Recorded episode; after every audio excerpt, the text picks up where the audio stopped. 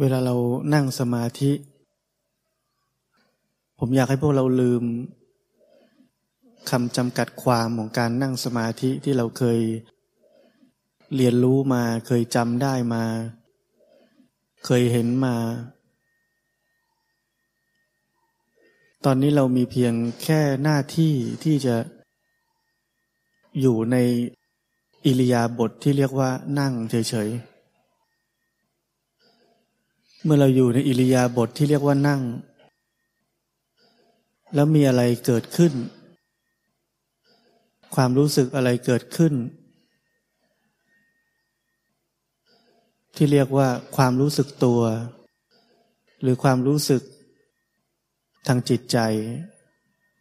เกิดขึ้น เราก็รับรู้ได้ว่า ตอนนี้เป็นแบบนี้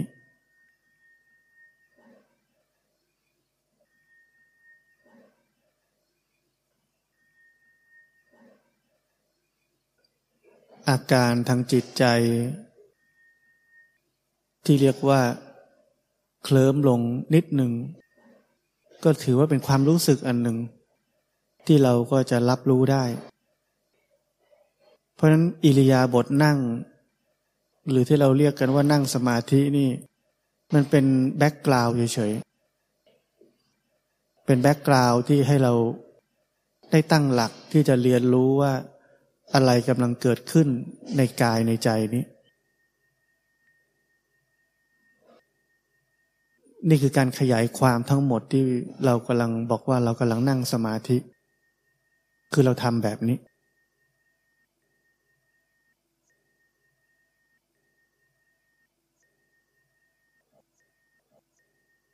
ลองดูว่าเรานั่งอย่างนี้ เราต้องพยายามรู้อะไรไหม เช่นบอกว่าเราควรจะต้องรู้สึกตัว ต้องพยายามไหม หรือว่าเราแค่นั่งเนี่ย แล้วความรู้สึกต่างๆ ที่เกิดขึ้นในกายเนี่ย มันเกิดขึ้นเอง แล้วเราก็รับรู้ได้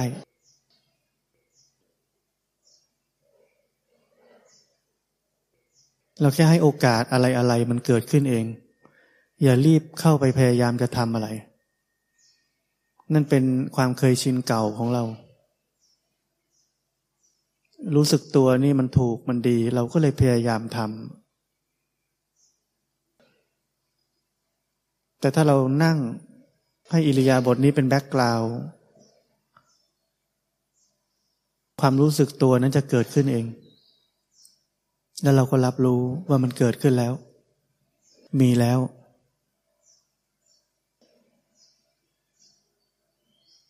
เมื่อเราได้หลักอย่างนี้เราจะรู้เลยว่า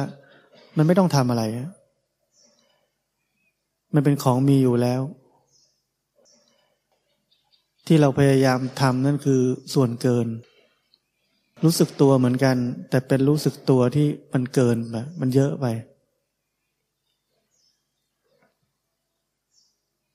มันมากกว่าธรรมชาติที่มันมีอยู่ ภาษากินยาเขาเรียก overdose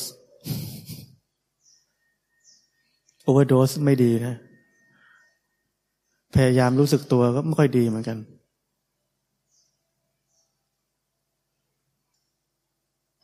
ถ้าเราอยู่ในหมวดนักเรียนดีเด่น เราจะมักจะเป็นอยู่ในหมวด overdose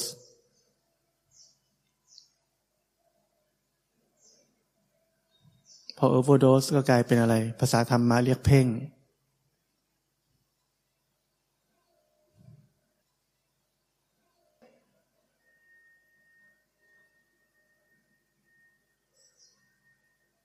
เพราะนั้นเราเริ่มจากตรงนี้นะ นั่งเป็นเพียงแค่ background เป็นอิริยาบถนั่งเฉยๆ แล้วความรู้สึกตัวหรือเรียกความรู้เนื้อรู้ตัว มันเกิดขึ้นเราก็รับรู้ มันลืมไปเราก็รับรู้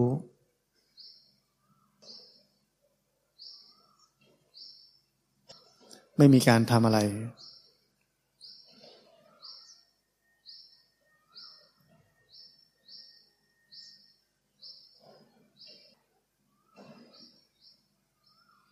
แต่มีข้อสังเกตอันหนึ่งคือสภาพตื่นที่เรา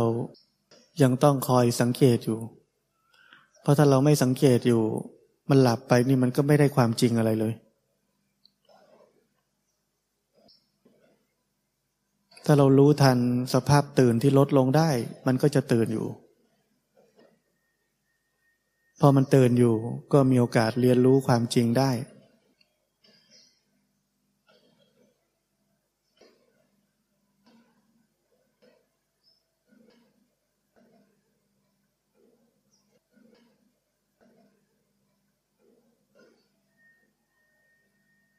การที่เราค่อย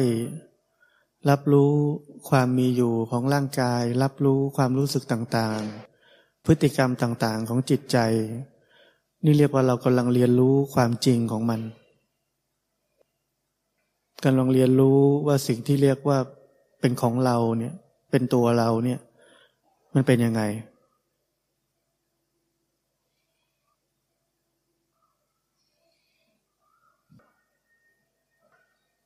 นี่คือเส้นทางของศาสนาพุทธ คือเส้นทางของการเห็นตามความเป็นจริง จนเกิดปัญญาขึ้น ศาสนาเรานี้เป็นศาสนาของปัญญา ไม่ใช่ดี เป็นศาสนาที่จะพาไปสู่ความหลุดพ้น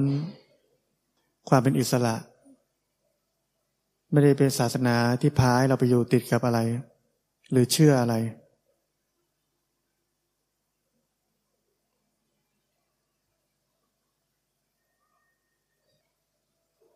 เพราะนั้นวิถีชีวิตใหม่ต้องเป็นวิถีชีวิตที่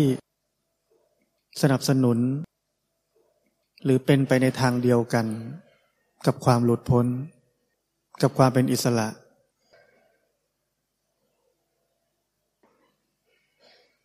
เราแต่ละคนต้องวิเคราะห์ชีวิตตัวเอง เรายังมีวิธีคิดแนวทางการใช้ชีวิต ที่มันตรงกันข้ามกับความหลุดพ้นไหม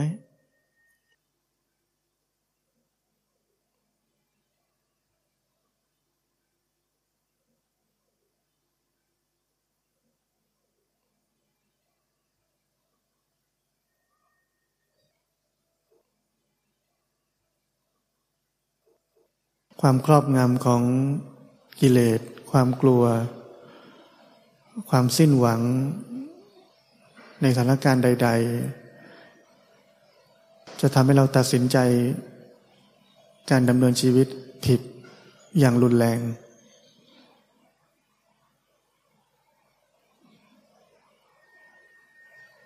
เพราะนั้นเราในฐานะนักปฏิบัติธรรม เป็นเวลาที่เราจะต้องใช้ เรียกว่าวิทยายุทธทั้งหมดที่เราฝึกมากับปัญหาต่างๆ ที่กำลังจะเกิดขึ้น ในชีวิตของเราแต่ละคน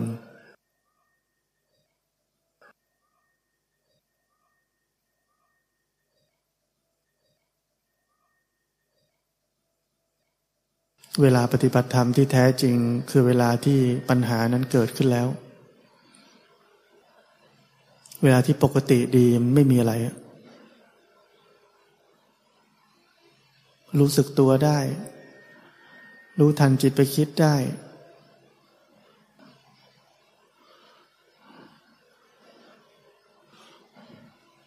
ผมถึงบอกว่า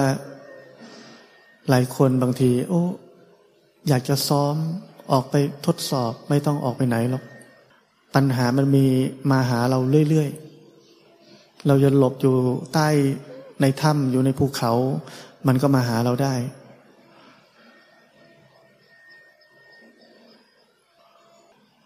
นั้นเป็นเวลาที่ เราจะได้รู้จักว่าการปฏิบัติธรรมของเรานี้ เป็นยังไง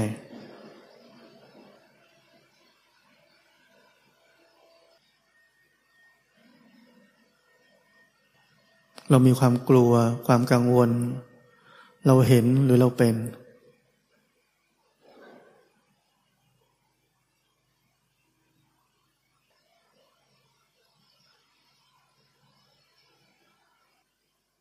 เมื่อเวลาที่กิเลสเข้าครอบงำจิตใจ เราต้องมีหลักให้แม่น ตั้งหลักให้ดี เราต้องเห็นมันก่อน ไม่มีเวลาคิดอย่างอื่น ไม่ใช่เวลาจะคิดแก้ปัญหาอะไรทั้งนั้น มีหน้าที่เห็นอารมณ์ความรู้สึกหรือกิเลสนั้น ๆจนมันจบสิ้นไปก่อน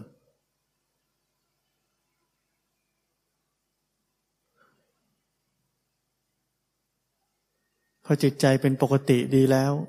ค่อยคิด ค่อยวางแผน ค่อย จะทำอะไรที่มันรอบคอบอะ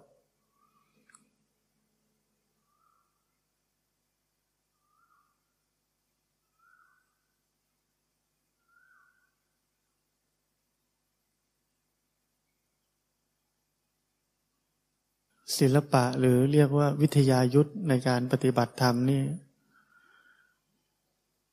มันจะก้าวหน้าขึ้นตอนที่ปัญหามันเกิดขึ้น หรือเรียกว่าความทุกข์มันเกิดขึ้น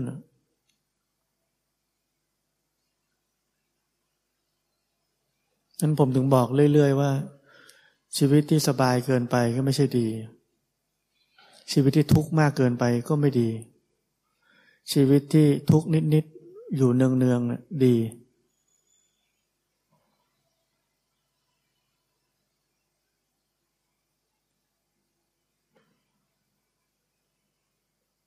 ความเติบโตมันเกิดขึ้นที่ตรงขณะนั้นๆ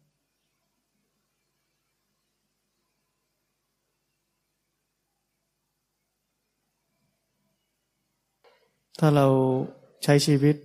ในแต่ละวันมีความไม่พอใจบ้าง มีความทุกข์ใจบ้าง มีความอึดอัดบ้าง ให้เข้าใจเลยว่านั่นคือโอกาส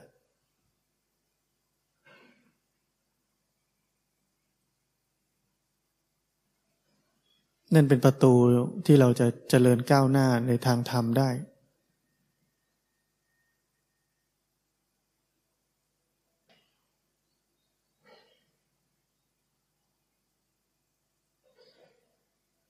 อย่าวาดฝันว่านักปฏิบัติธรรมจะได้ชีวิตอุดมคติคือดีๆ หมด แบบนั้นมันจะไม่เจริญเอา มันดีตามความพอใจของเราเฉยๆ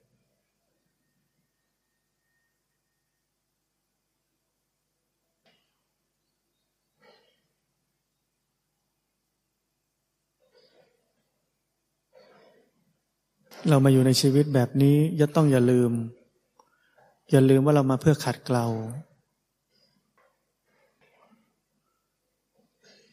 เราสังเกตชีวิตเราแต่ละวันก็ได้ได้ขัดเกลาไหม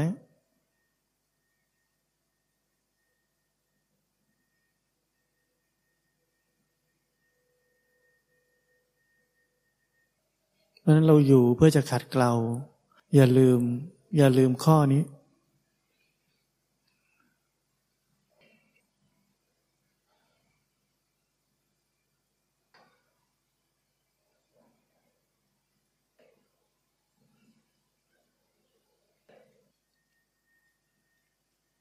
ในการฝึกนั้นเราต้องขัดเกลาเพราะอะไร เพราะเราทุกคนเนี่ยสร้างเรียกว่าตัวตน แต่ผมจะพูดให้ง่ายขึ้นว่า เราทุกคนสร้างบุคลิกอันหนึ่งขึ้นมา เราสร้างเปลือกอันหนึ่งขึ้นมา ตั้งแต่เราเป็นเด็ก เรามีประสบการณ์ ประสบการณ์ส่วนใหญ่เป็นความทุกข์ ประสบการณ์ของความสุขด้วย เราเรียนรู้ ว่าถ้าเราทำแบบนี้ เราเป็นคนแบบนี้ คนจะรักเราจะชอบเรา เราก็เลยสร้างบุคลิกหนึ่งขึ้นมา เมื่อเราประสบความทุกข์ โดนคนลังแก โดนทำให้เสียใจ โดนเอาเปรียบอะไรก็ตาม เราจะสร้างอีกบุคลิกหนึ่งขึ้นมา ที่ผมเคยบอกเหมือนเราอกหักแล้วก็ไปตัดผม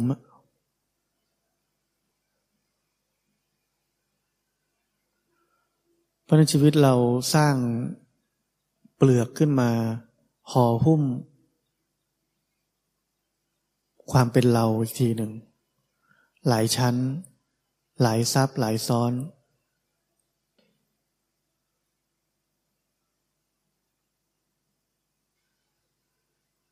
มันปิดบังแก่นจริง ๆของเรา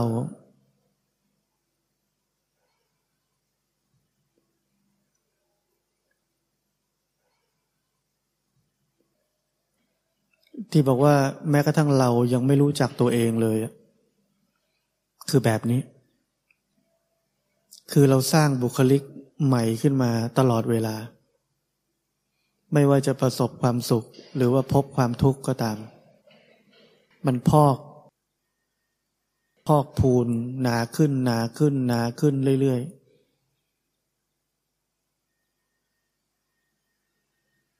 จนเราเป็นคนแบบนี้แหละวันนี้ เราคิดถึงอดีตตอนเด็ก ๆ ว่าเราเป็นคนแบบนี้ไหม เราไม่ได้เป็นคนแบบนี้หรอก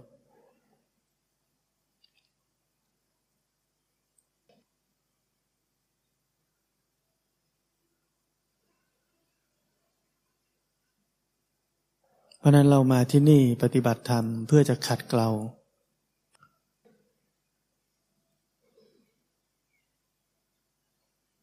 ขัดเกลาสิ่งที่เราสร้างมันขึ้นมา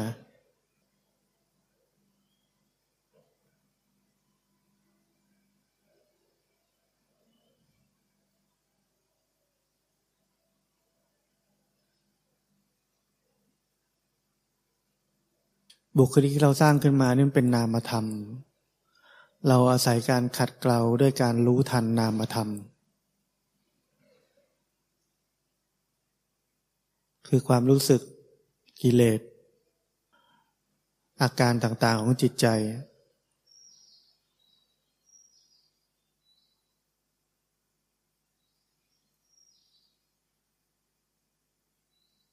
เพราะเรารู้ไม่ทันมัน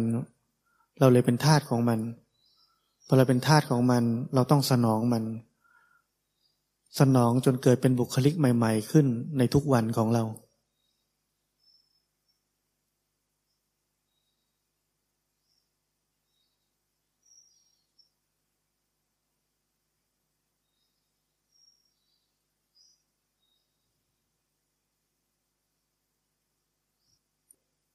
ถ้าเคยมีแฟนคนแรก เราเรียกว่าปั๊ปปี้เลิฟเราจะใสมาก รักเธอหมดหัวใจว่าง่ายๆ แต่พอเราอกหัก เราจะเป็นอีกคนหนึ่งทันที ฉันจะไม่ให้ใครหมดหัวใจแล้ว ฉันจะไม่โง่แบบนั้นแล้ว อะไรก็ว่าไป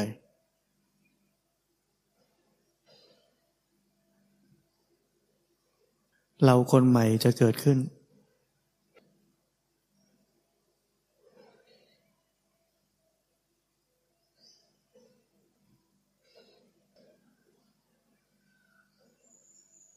พอเรามาปฏิบัติธรรม เราก็สร้างเราคนใหม่ขึ้นมาอีก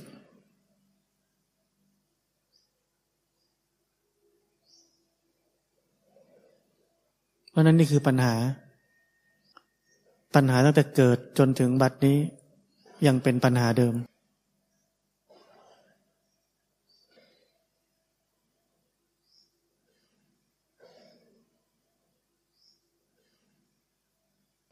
เพราะนั้นการปฏิบัติธรรมให้เจริญก้าวหน้า จึงมีคำว่าขัดเกลา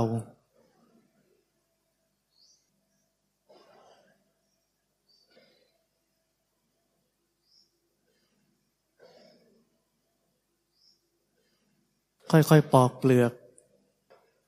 บุคลิกต่างๆเนี่ยออกไป รู้ทัน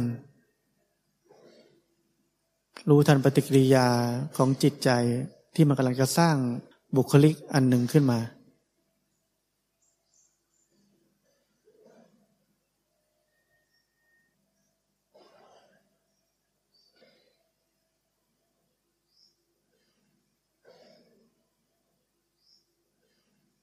เมื่อก่อนผมฟังครูบาอาจารย์เวลาเทศ คุยกับลูกศิษย์นี่ ท่านจะบอกว่า เอาตัวจริงมาพูด อย่าเอาตัวปลอมมาพูด เนี่ยคือลักษณะว่าเราสร้างบุคลิกขึ้นมา อันหนึ่ง เมื่อก่อนผมฟังแล้วก็เข้าใจนิดหน่อย แต่พอมาเป็นอาจารย์เข้าใจมากขึ้น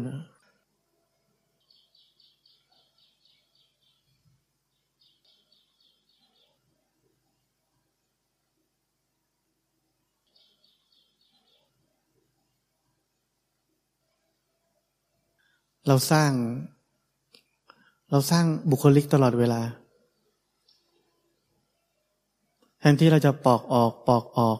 ปอกเปลือกออก รู้ทัน เราไม่ทำแบบนั้นนะเราสร้างอีกอันหนึ่งขึ้นมาเสมอเพื่อปกป้อง ความปลอดภัยของตัวเอง ปกป้องตัวเรานี่แหละ เราอยากหลุดพ้นแต่เราปกป้องตัวเราตลอดเวลา ที่ผมบอกเมื่อกี้ว่า วิถีชีวิตเรามันสวนทางกับความหลุดพ้นไหม ลองวิเคราะห์ตัวเอง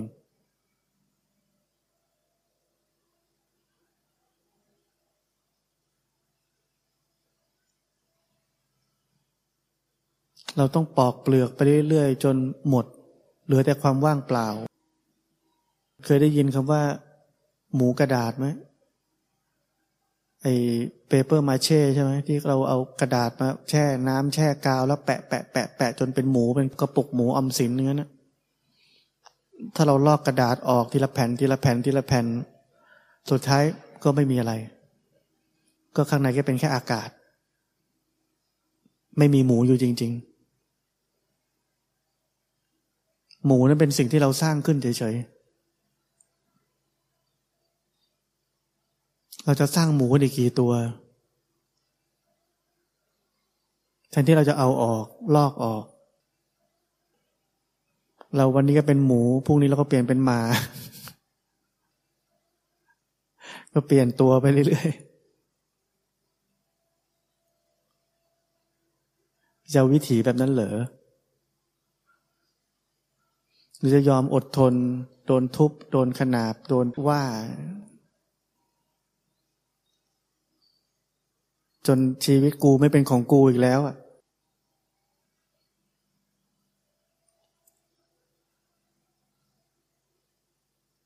นี่คือวิถีทางที่ครูบาอาจารย์ตั้งแต่ยุคต้นๆเขาทำกันมา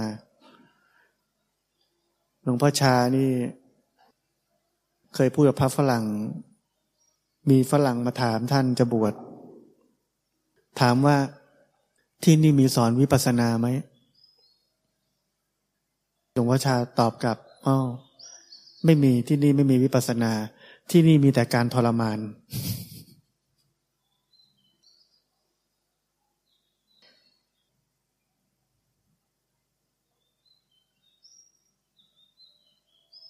เพราะอะไร เพราะความทุกข์เป็นสิ่งเดียวที่ทำให้เราเติบโตและเห็นความจริงได้ ไม่ใช่ความสบาย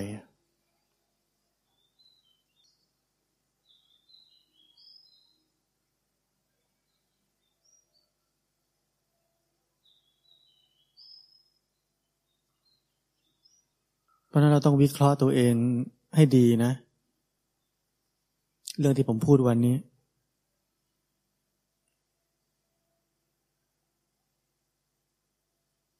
อย่าทำอะไรสวนทางกับความหลุดพ้น ทุกอย่างต้องไปด้วยกัน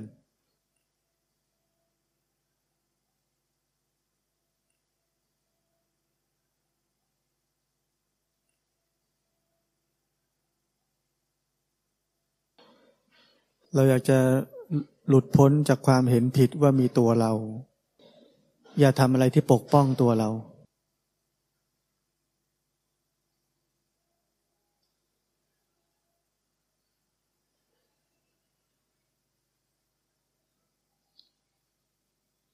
เราปกป้องตัวเรามากเท่าไหร่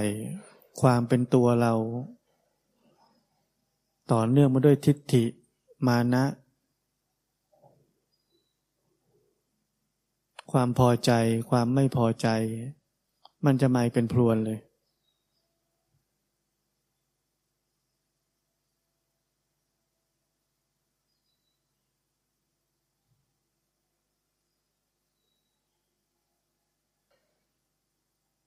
เราทำวัดเราถึงได้มีบทสวด ที่บอกว่าเราเป็นทาสของพระพุทธพระธรรมพระสงฆ์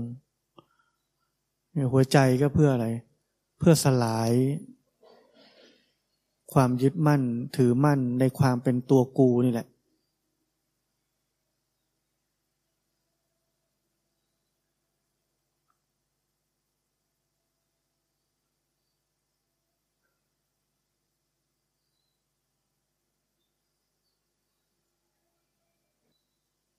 ราะนั้นการปฏิบัติธรรมที่ผมสอนเสมอว่าให้รู้ทันความเป็นเรา ในมุมหนึ่งก็คือเนี่ย บุคลิกที่เราชอบสร้างขึ้นมารู้ทัน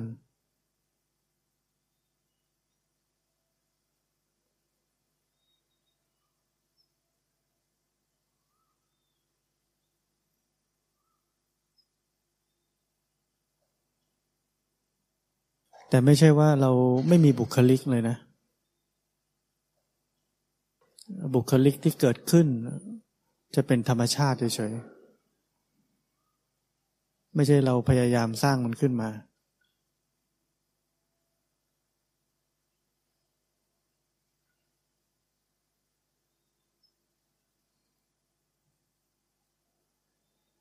เป็นการตอบสนองต่อสถานการณ์แต่ละอย่างอย่างพอดีไม่ใช่เราพยายามจะสร้างอะไรขึ้นมาปกป้องตัวเอง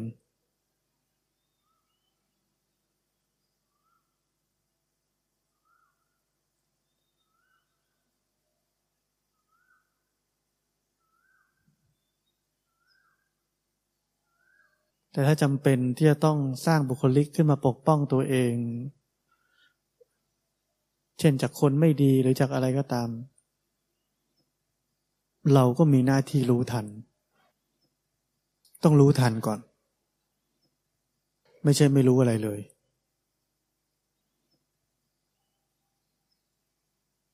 การสร้างบุคลิกขึ้นมาก็เป็นอาการหนึ่งทางจิตใจที่มันกำลังทำงานอยู่ ในรูปแบบหนึ่ง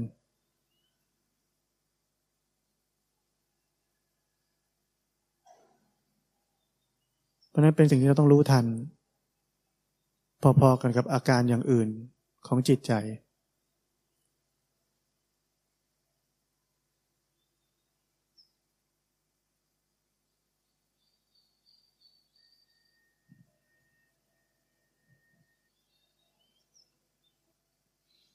เพราะนั้นหน้าที่ที่แท้จริงของพวกเราไม่ใช่การคอยสร้างบุคลิกใหม่จากประสบการณ์ในอดีต จากความสุขหรือความทุกข์ในอดีต เรามีหน้าที่อย่างเข้มแข็ง ที่จะรู้ทัน จิตใจนี้กำลังทำอะไรอยู่กำลังสร้างอะไรอยู่กำลังเป็นอะไรอยู่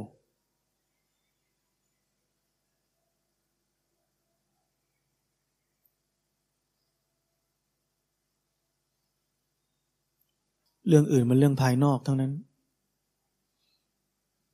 ไม่ใช่แก่นไม่ใช่สาระ ไม่ใช่การขัดเกลา